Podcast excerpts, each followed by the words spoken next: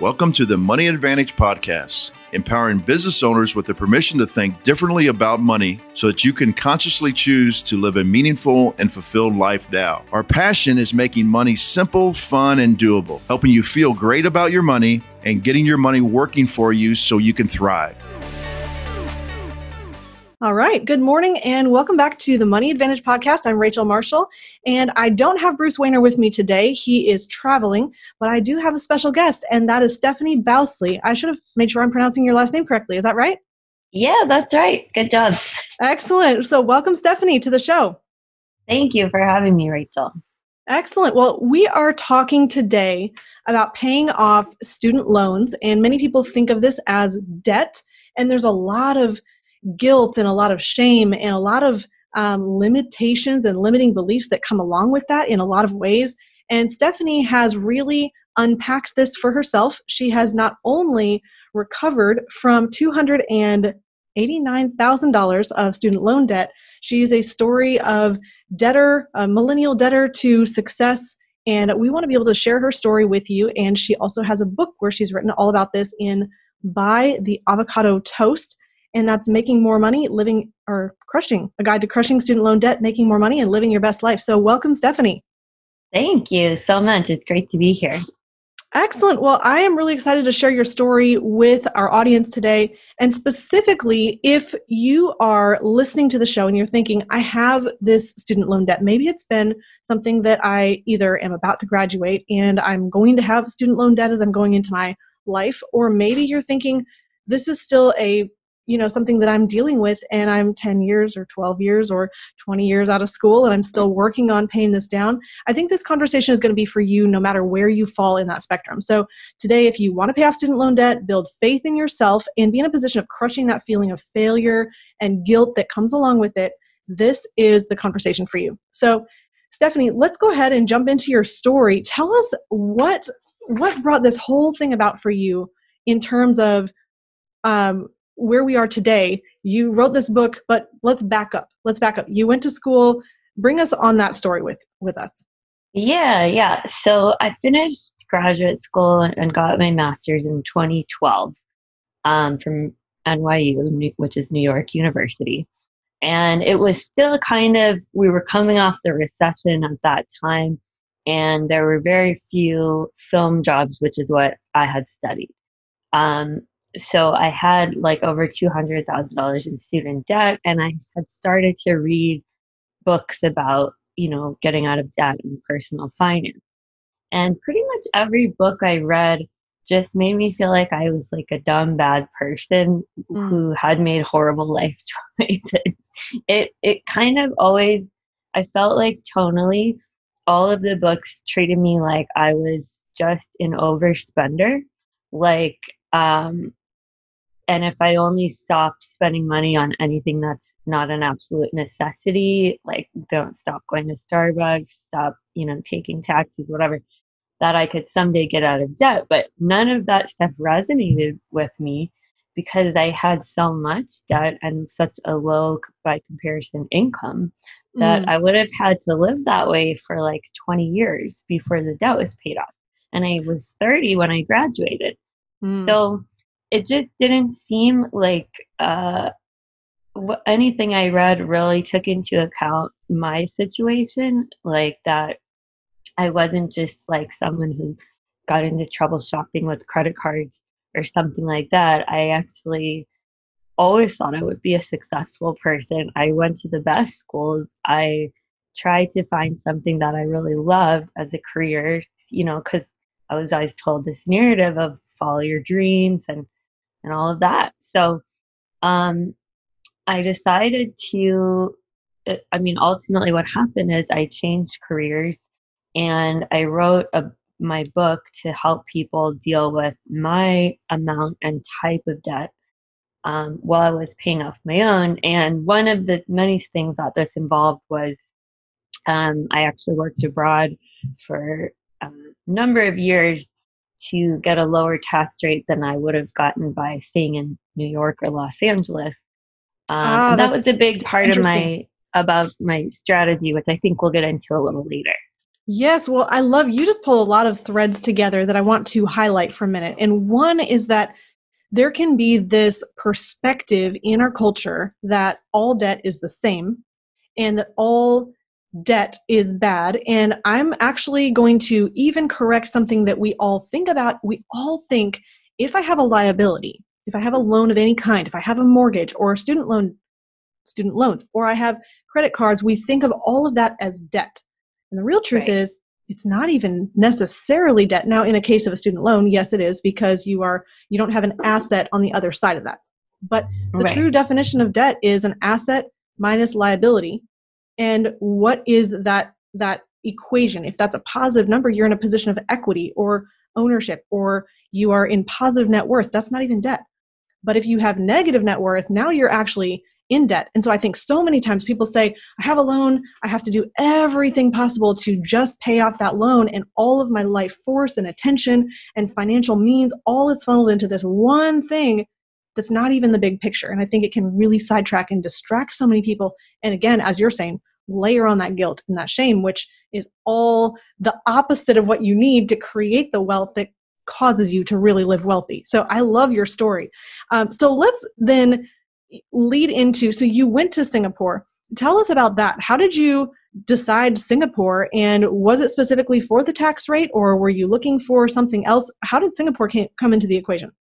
Yeah, so it, the truth is, if I'm being really honest, it was kind of accidentally. Um, but basically, like, you know, no one really, everyone kind of thinks student debt is part of life, part of being in your 20s. You know, you go to school, this is like what everyone is doing, but no one actually prepares you for when you see that bill with like six figures and it's your name on it. And, um, you know, so it actually, what no one ever told me, which I wish they would have, was that actually having this debt made it much harder for me to work in film or whatever because I couldn't take really low or no budget jobs. I did intern a few times, but eventually I had to make some money. So it actually, that student debt made it harder for me to pursue my career goals. And that even felt like a bait and switch because I just thought I had followed all the advice that like I had heard and, you know, that we had always talked about. So I didn't understand why I was in such a horrible amount of debt um, mm. when I hmm. thought I was just following like the normal stuff everyone had to do. Um, and this is not to say like I'm a victim. I do believe I was a victim of predatory lending, but but just in general, you know, getting into the debt, I do take full responsibility for that. Well, and that's um, key, even. I mean, not to interrupt you, but I think just the idea of taking ownership and responsibility hey, these are the decisions I made. Here's the financial position I'm now in. But it is frustrating when you're saying, well, hey, I did this so that I can get this career and work in this field. And now you're saying, well, actually, to work in that field is not going to help me repay this loan that I have taken for that purpose. That's really complex, complicated and frustrating. Yeah, I mean, and it's kind of like feels obvious to me now, which only more fed my shame and like I should have known better. Mm. But um, I was only 25 when I was making the decision to go to grad school. And um, I had actually finished undergrad with uh, only a small amount of debt because I had funded it on like uh, scholarships and working. And I kind of thought that grad school might be able to be similar, but it just turned out graduate school was much more demanding and there really wasn't any time to take on other jobs the way that I had done in undergrad. Mm. Um, so, anyways, the Singapore thing kind of came up by um, accident. I had graduated from NYU as a producer, and I produced a, several students' films that were shooting abroad in Asia. And so I became like the the sort of Asia shooting producer of my nice. class. And while I was in Singapore, Singapore would be like the home base, right? Because it's a much higher, safer better functioning country than a lot of other Southeast Asian ones. And while I was doing that, I met some other American expats who needed like a nanny. So it started out, I was just kind of doing some nanny work for this like very high net worth family while I was also finishing my projects to get my degree. Um, and so when that wrapped up, I actually came back to New York, tried to find a job in New York.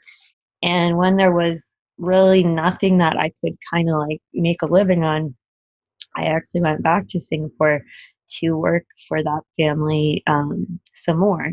And I ended up um, kind of in that process and doing my taxes, you know, while I was living there, realized that I was getting like a much lower tax rate than in the US and that um, there's a lot of jobs where just by doing your same job in a different country, even if you make under a hundred thousand, you're still you still might be able to save like twenty thousand, thirty thousand extra in tax if you're in a country with a low rate. So once I kind that of figured so that out, the first year that I realized like, oh okay, wow, like I actually don't owe US tax because I was under the threshold. Oh, because um, I was going to say, I thought any, if you're a US citizen, usually if you're living abroad, you still pay taxes in the US plus that other country, usually, right? Yeah, usually, yeah. Unless you're under a threshold. Yeah, so if you're under 107,000, it's a pretty big threshold, actually. Oh. Um, so $107,000 for 2020, you do not have to pay US tax on that amount. So, like, oh, if you're making $150,000 a year, you're basically taxed at the rate of someone who makes $43,000 oh, a year, which is okay. much lower. Mm-hmm. Um, because that first 107 basically doesn't doesn't count. Oh, interesting. Um, and so then I thought, well, you know, I didn't actually really like living in Singapore initially, uh, and I really thought it was kind of felt like punishment that I was like this weird Asian country with like watching my friends like go to Sundance and stuff, and I, that was a real period of like mm. feeling I fucked. I'm sorry to say that I messed up my life. You know, I was just like so uncomfortable and felt so ashamed of the amount of like mm. students that I was in.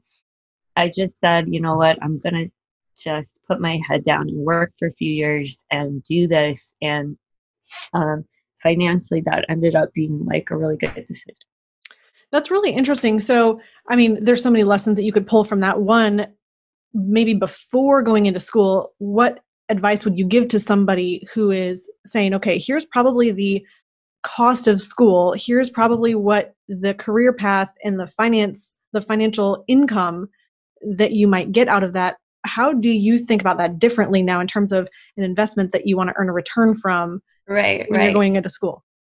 Yeah, I mean, so I ended up researching this for my book, and it was really funny because all the things I learned of like what not to do were basically the things I had done, like go to art. We all learn in retrospect. yeah. So, so um, yeah, I just I felt, you know, whatever bad about that. Um, but anyhow, remind me what you specifically asked Oh, so, so what advice would you give to somebody who is oh, oh, yes. looking at going into school and thinking about that as an investment that you want yeah, to return yeah. from in, in the career field? So, if I'm really being honest with myself, when I look back, I thought that I was just following my dreams, and I thought that as Americans, this is kind of what we tell young people to do. Mm-hmm. Um, but a lot of the time, I wasn't taking into account how I actually had a lot of external validation attached to those goals. So, like, I thought, oh, it'll be enough if I'm just like a filmmaker and if I'm at a party, I can say, you know, I worked on some documentary, whatever. But once I had the debt, I felt like I had to prove something that mm. I had mm. gotten something by going into this debt. So my goals became much more concerned with like, I have to, you know, make something successful right away. I, you know, I'm, I put all this pressure on myself that ultimately just made me really unhappy because like anything, it takes years to like learn how to get good at something. Mm-hmm. Um, and so, yeah, I just, I wish I could tell young people that like, um, you know, you shouldn't just pick anything and go to the best school. That might have been applicable years ago, but tuition has re- has increased by 1400% since uh, 1940. So and salaries have not increased at that rate. In fact, a lot of industries have declined. So for people who are really interested in being like journalists or musicians or artists, I try to say that, you know, you have to really go back and think about do I want to be trying to pay off this debt while I'm also trying to pursue that career?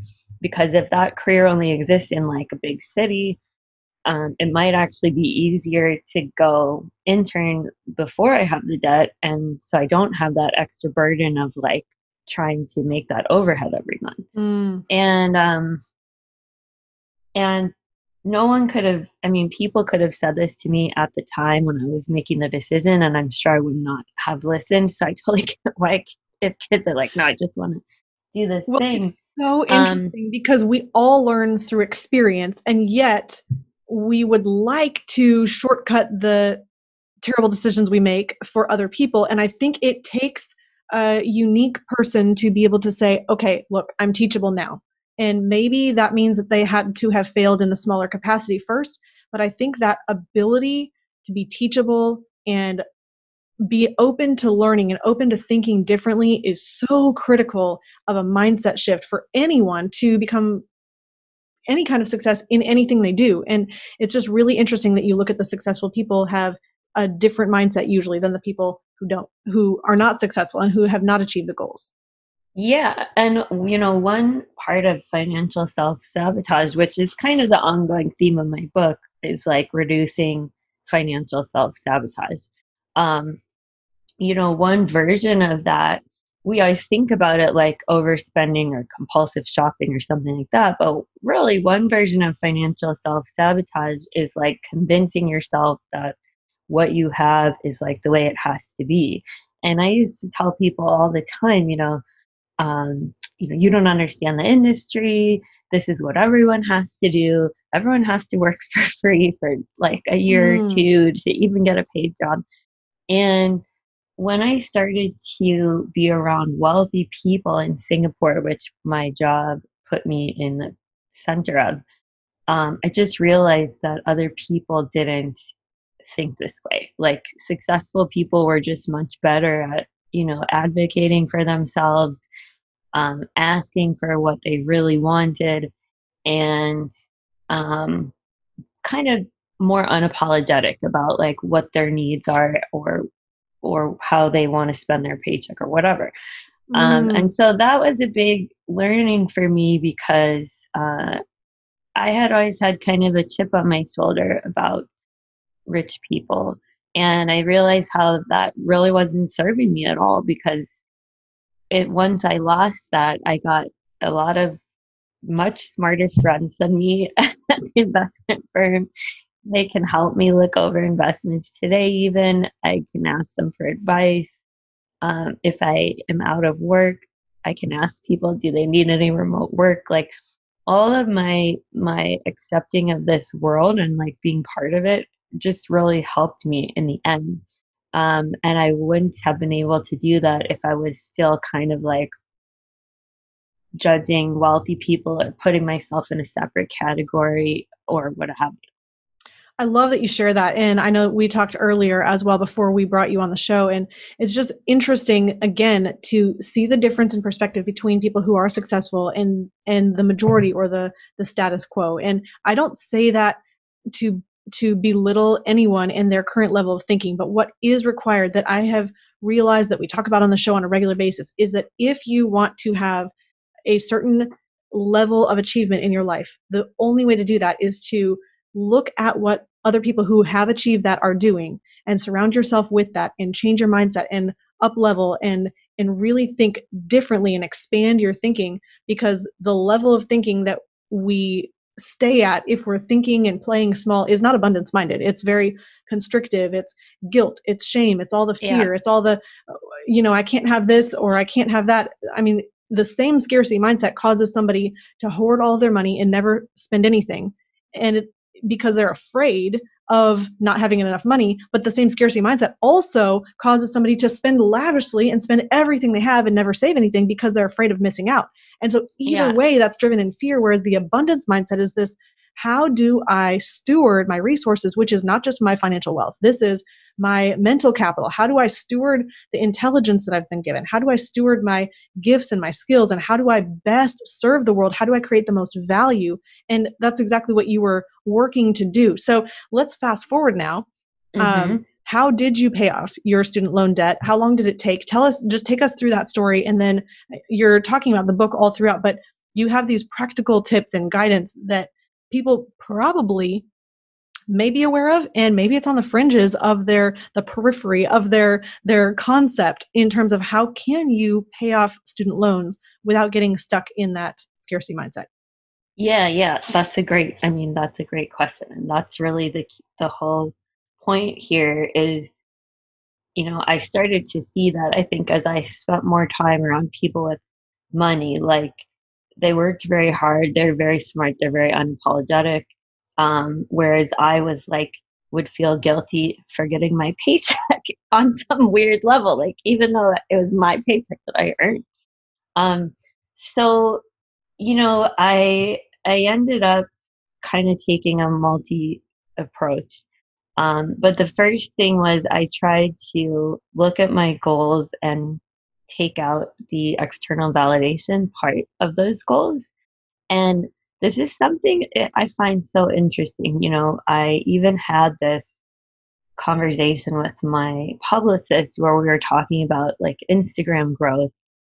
And I was like, I was like, why don't we have more numbers? And she's like, well, these are the these are the quality like followers I'm targeting. And she's like, do you want to just look popular or do you actually want to have like people that are into the same thing you're talking about.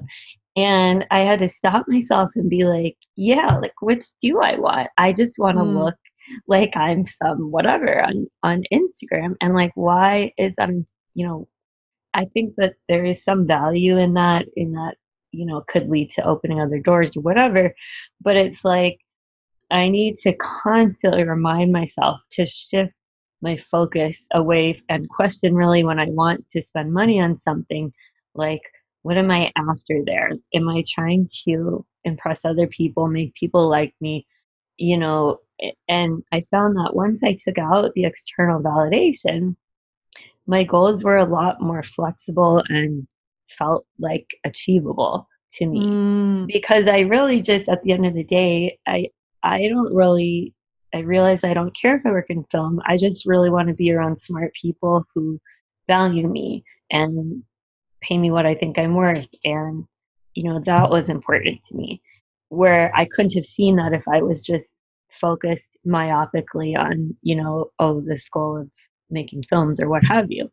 Um, so that's so key. And I want to interrupt you and just stop right there for a second because I think I think so many times we don't evaluate why.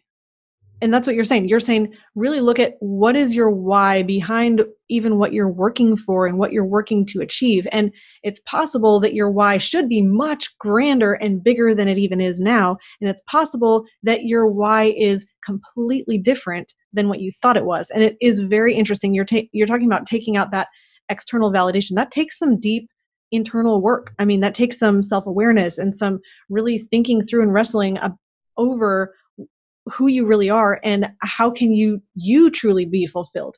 So if you're listening to this i think this is just a crucial perspective shift to really step back and say how do i figure out what i actually want? Not yeah. what i think someone else expects of me. And i think maybe different cultural things play into that and maybe different personality styles or you could say there's so many different things i mean if you talk about enneagram or you talk about uh, any one of the different ways of thinking and contextualizing personality yeah. i think some people are more driven to have an outward display of success in some way but what does that mean internally and i think that's really what you're asking.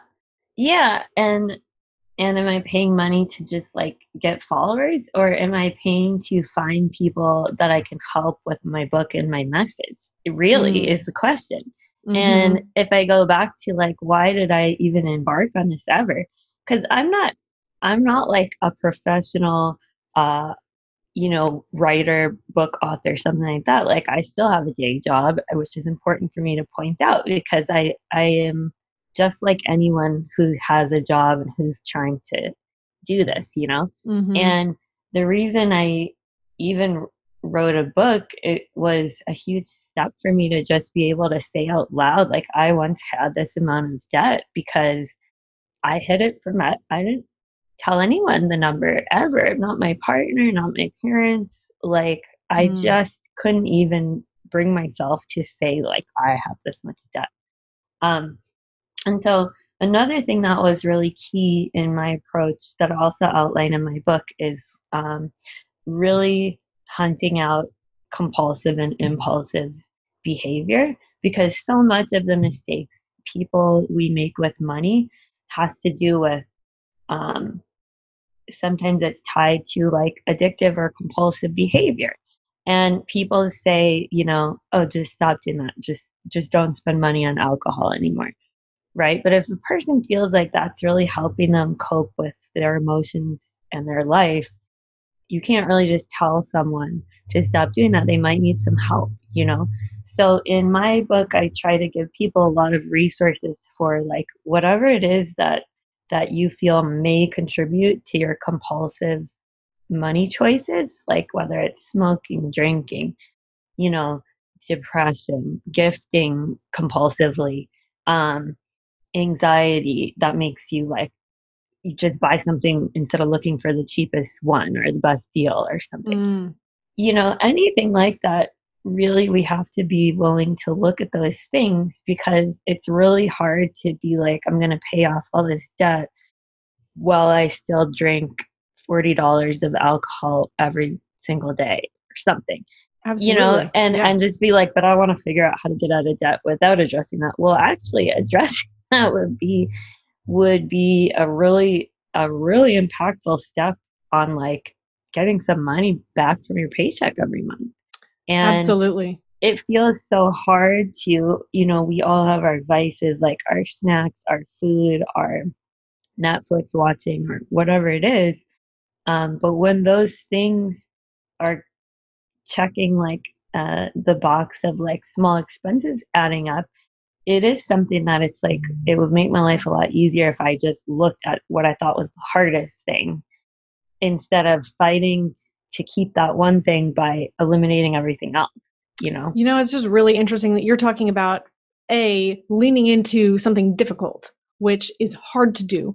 You're you're thinking now we have to remember to come into this conversation at all, you have to realize a i have a goal and that goal is important to me. And it's so important to me that i am willing to deal with my external validation. And i'm willing to deal with obsessive behaviors or addictive behaviors. And i'm willing to do the hard work of looking at where i'm spending money. And this uh, is something that i'm not sure you're familiar with or not but we don't advocate budgeting. We talk about having a spending plan and being aware of your cash flow. And a lot of times people will say well i don't have enough to i'm not making enough money to save when yes. really that just means we've become accustomed to a certain lifestyle and we expect that that's something that we ought to continue for whatever reason. Our friends expect it our kids expect it our spouse expects it we expect it of ourselves and we have to keep this going. And so a lot of times you can look at and address those things and really shore up your spending in areas that are not aligned with your value system. And i say that really strategically because if going out for coffee with a certain group of friends is really important to you, then that's not an expense you should cut. If right. if buying avocado toast and or eating healthy or eating organically or going to the gym is a core value of yours, then you shouldn't be cutting those things that are aligned with your values. The problem is I think a lot of times we do spend in ways that's not aligned with our value system. There's also, we talk about looking at your taxes and strategically addressing that and looking at the way that you're paying off debt and making sure you're not barreling all of your money into something that's not serving you well and really being in a position of looking at all of the other factors outside of your lifestyle expenses that often are money leaks that are draining mm-hmm. money out of your pocket. But at the same time you're saying hey let's actually look at your lifestyle. Is your lifestyle congruent with what you want to be achieving in life? Yeah because if you're not doing that um, you're just kind of applying the same black and white advice that we tell people also with like weight loss, right? And we mm-hmm. say, oh, just, just calories out, calories in, money out, money in. It's very easy. Just have more than you spend. Or, you know, but obviously if that was so easy, everyone would be like up to speed with their retirement savings, not in a you know, skinny, whatever. And right. so I think I think the fact that like obviously more things are driving our behavior, it's a little more complex other than a lack of understanding of math or something. Right. Um, well, and know, I think a piece of that is that it's so emotional. Everything that we do, we would like to think that we're very logical and systematic and, and disciplined in the way that we spend money. And yet, it's been proven that it's primarily an emotional emotionally driven decision we'll justify it later later logically but at the same time it's an emotional decision and so there's so many things that what you're talking about is how do i address that emotional side of everything that's happening with my money so that i can make wise choices and yeah, I, I love that, that you're talking about because the anxiety of like not being able to do your credit card bill pay it off in full that month is almost like in a way worse than whatever discomfort you might have had to go through to like oh, sure. make that extra budget or whatever. And um, another thing I always tell people if they're like, what's something easy I can just do, you know, right away? Um, I I ask them like, how is your how is your non monthly budgeting, right? So so we always have tell people a monthly budget, but a lot of people, I'm even guilty of this, don't put things that I do every three, four months or once a year. Mm-hmm. So, for example, Christmas. if I, yeah, like Christmas or just, I know I get my, if I get my hair cut and colored, I don't, by the way, but if I did, and I know that that's $300 every three months, um, it shouldn't just be like that month hits and I spend the money and I'm taking it out of my emergency fund because, like, whoops, it wasn't in the monthly budget. Right. You have to just like average out, do a little, spend a couple of minutes averaging out those less frequent expenses and making sure you're just pulling that as a monthly cost and putting it to the side so that when you do it does come up you don't have to go through this like guilt spiral of taking out of my emergency fund which to me sends me through a whole emotional drama of like, oh, I'm doing this again. Why am I doing this? You know, right. And and I just can save myself all of that if I just say, look, yeah, you know, every summer you like to buy a new swimsuit, so you better have you know a hundred bucks in May. And, and, set aside, you know, a couple of dollars right. each month just so you can do that. So when it comes up, you don't have to beat yourself up for going into your emergency fund or not paying your bill in full. I love several things. One, you're talking about planning long range. Secondly, you're talking about an emergency fund. So I will share our perspective with emergency fund because as we believe you should be paying yourself first up to at least 30% of your income. Now, granted, some people who are not saving at all, 2% of your income is a good first step, but you should be working towards 30% or more of your income.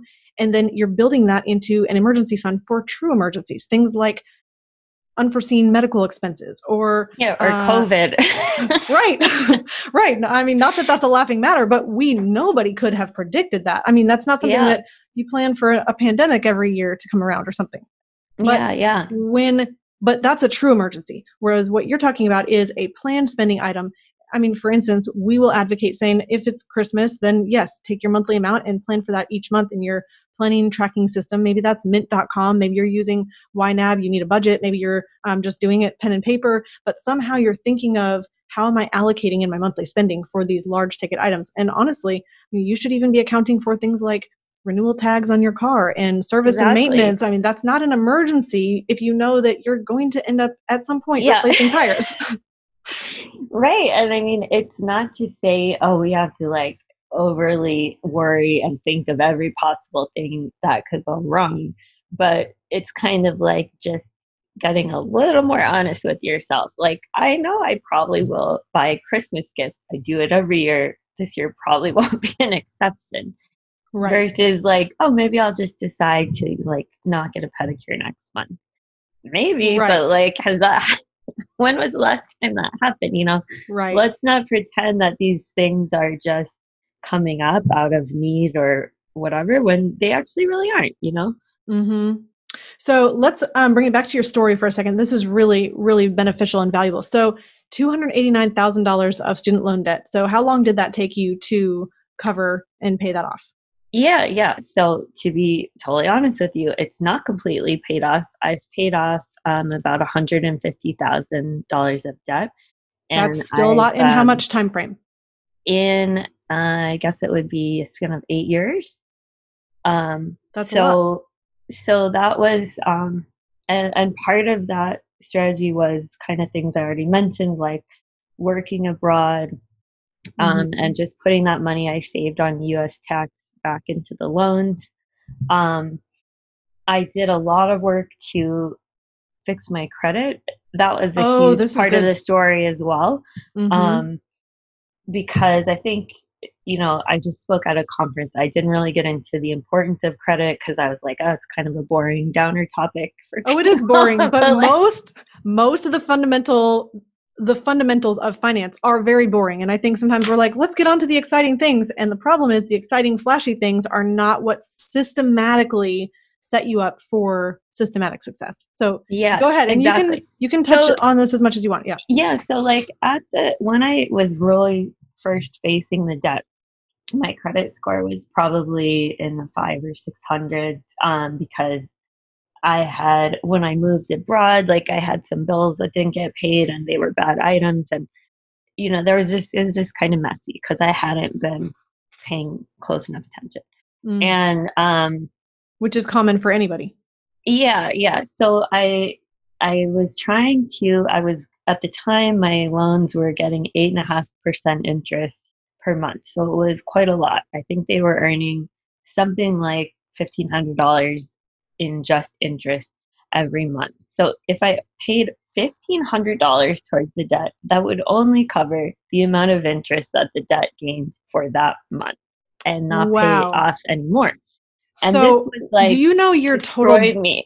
I can imagine just because. Okay, so fifteen hundred a month. I mean, you have to think about the volume of the liability itself, the loan, the two eighty nine thousand. I want to make sure I'm saying that number correctly, and then eight and a half percent interest, that is huge. Yeah. 1500 a month. I mean, that's a giant payment for anybody. So every month, like I was under the um, income based repayment. I didn't have to pay the 1500 a month. I only had to pay 10% of my income. But that meant that the loan was still growing faster than it was reducing. And that was like killing me, just killing me every month because I'm like, I'm in a suicide mission here. Like, I, I'm actually not ever going to get out of the debt unless I can change something about this, how this machine Which is working. I think that's really important for somebody to realize and process through as well. Just because there is an availability of making a smaller payment doesn't mean it's the right decision for you. And you want to think about the big picture. So that's really important that yeah. you mentioned that the loan was still growing. And I have talked to um, this guy, Travis Hornsby, on Student Loan Planner he has a really great strategy if people have government debt, which is he gets people to like pay off the minimum of the government debt, but then put the rest in a savings so that the interest that you get from that will pay off your big tax bill later when the debt gets written off completely. Um, so that is one strategy also. I didn't really go for that because my debt was just snowballing at such a high rate every month. So I really focused on refinancing to get that interest number down so that I could at least say every month I was paying off a little bit of the actual debt, not just mm-hmm. that month's interest. So, um, well, and I like yes. what you mentioned as well about the the possible other strategy of paying the minimum. Now, if you're in a position where I mean, there's so many elements of this that I'll pull together at the end, but you're mentioning yeah. refinancing for a lower rate, which is a key part so that you're minimizing the overall amount of interest that you're paying, but it also means that the, the dollars that you do pay towards the loan are moving you forward instead of backwards.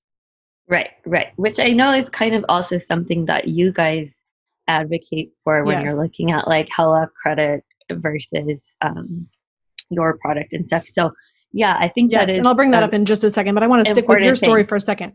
Yeah. So um so yeah, so I basically hired this lawyer on like Upwork or something um and asked him. He was like a retired tax lawyer and I was like, "Can you please help? I don't know anything about improving credit. Can I pay you a couple hundred bucks and you fix this or see if you can fix this situation. Um, and so during that process, I learned all about how, you know, you first look at the reporting agencies. Is that information correct? Then you look mm-hmm. at like mm-hmm. the debt you actually already owe um, and the time frame. you know, so he helped me look at all these different things. Um, and I have a chapter in my book where I kind of like explain that process to people. And I have like drafts of the letters we sent that people can just kind of copy and, you know, put in oh, their own excellent. information. Like a template. Yeah, like templates. Um, so that was a big, a big thing. And for my first nine months of trying to refinance, it was just rejection, rejection. My mm. salary was not high enough. My debt was way too high. Nobody even wanted to touch it. It made me feel just like a worthless person. Like nobody wanted to even mm. take a chance, like borrowing money to me. Um, and it was so easy to get wrapped up in that and be like, I should just give up. Like, this is pointless. I'm just going to have this debt but I didn't. You know, I kept, if I would get a raise or if, you know, four, six months would pass, I would just try to reapply again to see if maybe this time, you know, I had a little bit lower debt to income ratio. So maybe, you know, they could do something. And eventually, mm. um, I did. I think I first got it refinanced from like eight and a half to like six and a half. And okay. I just continued every couple six months or year when I would get a raise or when a little more of the debt was paid off, I would try to get a better rate, better rate. And now my rate is like three and a half or something because my credit pre- pretty much perfect, you know, at this point. And that's excellent. Um, in, in I've paid a lot of the frame. debt off. Yeah. And so, so basically by just detaching my sense of like self worth away from like these rejections of wanting to lend me the refinancing money, um, I was able to keep going and actually eventually get much lower rates. So I'm not hemorrhaging interest like I was at the time. Right. Um, and that was a huge part of getting the debt reduced because otherwise I would have just been paying only interests forever. I love that you mentioned that because, again, any loan payoff whether it's for student loans or whether it's for poor purchases that you've made in the past or whether it's from you had you lost your job and you had to keep on your life expenses and putting food on the table and so you went and dipped into credit cards whatever the reason there is a strategic way that will work for you. There's not one best way. There's not one blanket answer. It's not all debt is bad, pay it off all as fast as possible. It's not don't ever pay off your loans. Yeah. It's not only pay off the high interest ones first. And I think the problem is a lot of times people can use these blanket um, strategies to conquer liabilities that don't work for everyone. I mean, that's kind of where we started the conversation today. Yeah. And I, I just want to mention so, we talk about something called the cash flow index, where you take the balance of the loan, divide by the minimum monthly payment. And I was actually going to ask you if you remember um, when your interest was at eight and a half percent and the interest payment itself was fifteen hundred. Do you remember what the total um, payment that on on the loan is that you could have made at that time? Do you remember that? Yeah, amount? I mean, I think it was only like maybe 1700 or even like 1678 or something 1678 like okay it was and, so um primarily just that much interest so I was going to calculate that here. So 289,000, if we say 289,000, oops, I've got too many zeros. 289,000 divided by, you said 1678. So that leads me, yeah, okay. I want to make sure I did that right because that was a very high number. 289,000 divided by 1678. Yeah, 172 is the number I come up with. So the way the cash flow index works is that basically you want to think about or conceptualize, and this might be a brand new topic for somebody who's listening, so I just want to outline it very briefly.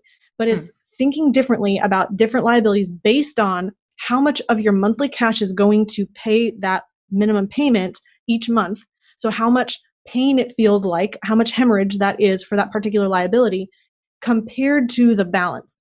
And when you really think about the big picture, it's basically meaning if you had two loans, they're both $1,000, but one requires a $2 a month payment and one requires $400 a month payment, the one that pays that you requ- that's requiring $400 a month to go towards that payment is going to hurt you more on a monthly basis and you want to fix that one first. So if you had the thousand you would want to pay that loan off first before the one that only costs you $2 a month. That's the premise behind it yeah now granted there's going to be other factors what's the interest rate what's the um, there's just a lot of other is there is it a credit card that's going to go from a 0% to having a uh, interest rate in a certain number of months. There's a lot to think mm-hmm. about with this, but generally, the cash flow index would say if your score, the balance divided by the minimum monthly payment, if you get between zero and 50, then generally that's going to be in your danger zone. Those are the ones that you want to pay off as fast as possible or chunk as much cash towards. If you're between 50 and 100, that's usually your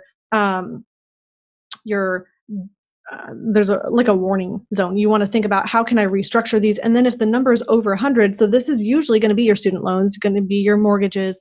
In the most grand scheme of things those are the ones that would it would take a really long time to pay off the full balance and it's not going to improve your financial situation as much however when you were saying 1500 a month is going just towards interest you're saying let's deal with this so that you're not having that much go towards interest. So according to the cash flow index score that's 172 that would have placed that liability actually it would have placed it in the freedom zone which would have meant that if you had $289000 just happening to be lying around and you wanted to pay off a full liability you probably would have had other liabilities that had a bigger payment that would have taken more priority and the student loan could have stayed on your on your um, balance sheet and you could have kept that loan or refinanced it. So what what we're saying in this whole situation is that maybe for you if you're listening, your student loans are a high priority to pay off and maybe they're not. Sometimes a student loan might have such a low payment compared to the balance that it's not really that big of a priority to pay it off as quickly as possible and your cash could be put to better use.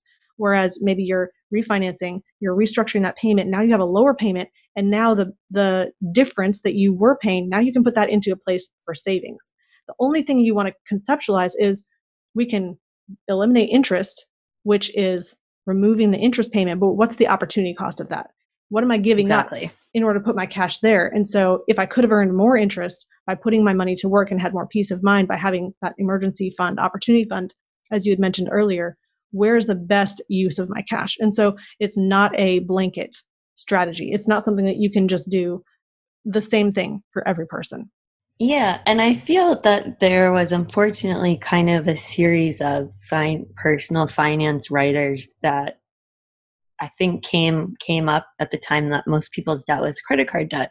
So yeah, right. if you have like 26% interest on a credit card bill that you can't refinance, like obviously that's a hemorrhage and you should be aggressively trying to either reduce the interest or pay it off or whatever. Um, but I think people, once you throw like student loans into the mix, it becomes a way more complex issue with different options and different, you know, approaches to dealing with it.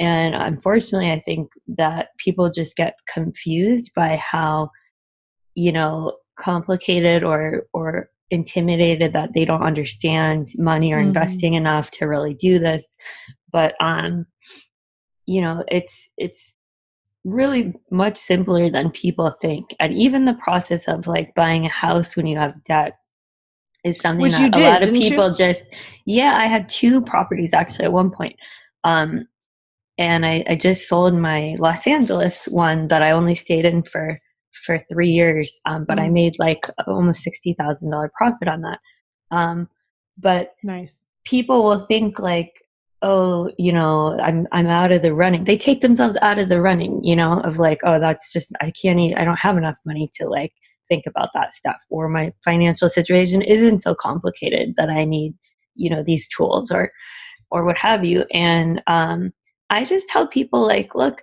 start somewhere. Don't be afraid of what you don't know, but just r- even trying to read a book that's based on, you know, like my book is helping regular people understand these things and it's like mm-hmm. just try giving yourself the ammunition to like start thinking in a different way don't worry about what you don't know or what you don't understand there's a lot of things about finance i don't understand but that doesn't mean I can't learn some of the easier things to like really improve my day-to-day life in in the meantime. That's excellent. And I think we all have to start with where we're, we're at and maximize and exercise the best stewardship of our resources and keep learning. And that means that no matter who you are, inadvertently, you're going to get five years down the road and you're going to say, I wish I had done things differently. And at the yeah. same time, you've made progress based on the best you knew at the time.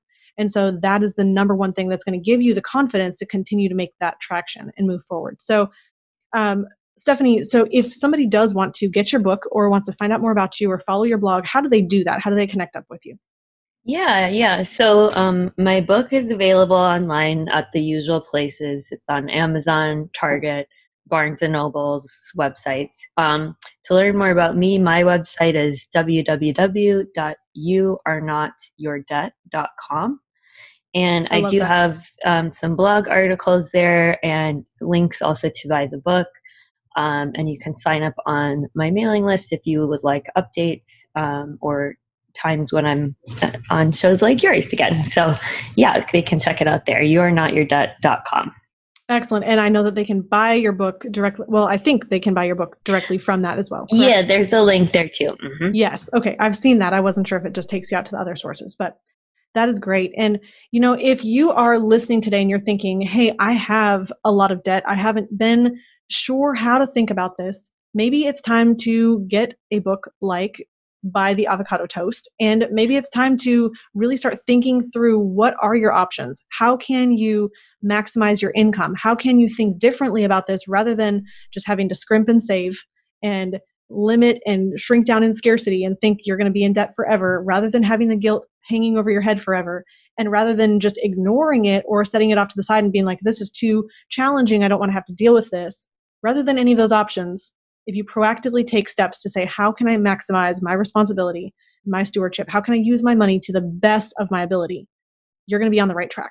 So I would encourage you as well, if you're thinking, what position am I going to be the safest in? I know, Stephanie, you mentioned this as well, that being free of debt is not the same thing as being financially free. And I think sometimes we get that confused and we say, oh, well, if I'm just out of debt, that means that I'm finally financially free. But really, we ultimately want to have that financial freedom where you have income from assets that is greater than your expenses. You're in a position where you're thinking about real estate and businesses and you're thinking about how do I have those things that are that are covering my monthly living. And maybe that's not someone's goal. But usually when I'm talking about financial freedom, I'm saying how can I maximize all of my assets to produce as much cash flow as possible? So I want to as, as well mention if you're interested in finding out more about the best place to store cash while you are also paying down loans, while you're also moving forward financially, we have a course called Privatized Banking Secrets, and you can go to privatizedbankingsecrets.com for more information on that. So Stephanie, I actually checked it out. It's very interesting. So awesome. I just want to give it's a great resource. Well, thank you. I appreciate that. And and again, this would be more so for the type of strategy of saying how can I maybe pay that minimum on my loan right now and how can I put the rest of my cash over into a place where I can store that capital and I can access and I can use it and it's growing possibly even at a higher interest rate than the loan that I'm paying, which means then if I can store up this cash and have access to it all along the way, I'm in a position where I now have that emergency and opportunity fund that I can tap into and oh, by the way, I might even be able to pay off my loan sooner because of the growth on that all in mm-hmm. one lump mm-hmm. sum. So again, it's thinking differently, thinking what are my options and what works for me. So sometimes it requires talking with somebody about your strategy and really putting all the pieces together. Sometimes it's just a show like this with ideas that give you that spark of of what you can do to move forward.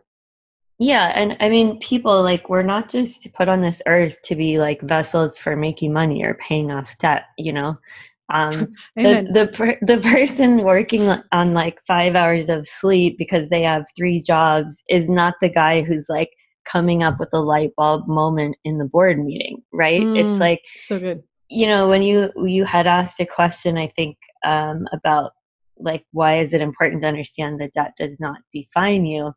It's like you don't want to internalize that feeling of like i'm a person who's bad worthless made bad decisions mm. deserves to punish myself um you know you just don't want to be that person so it is it is very important for these messages about separating yourself from from you know self-esteem and finance intertwinement that is really applicable today.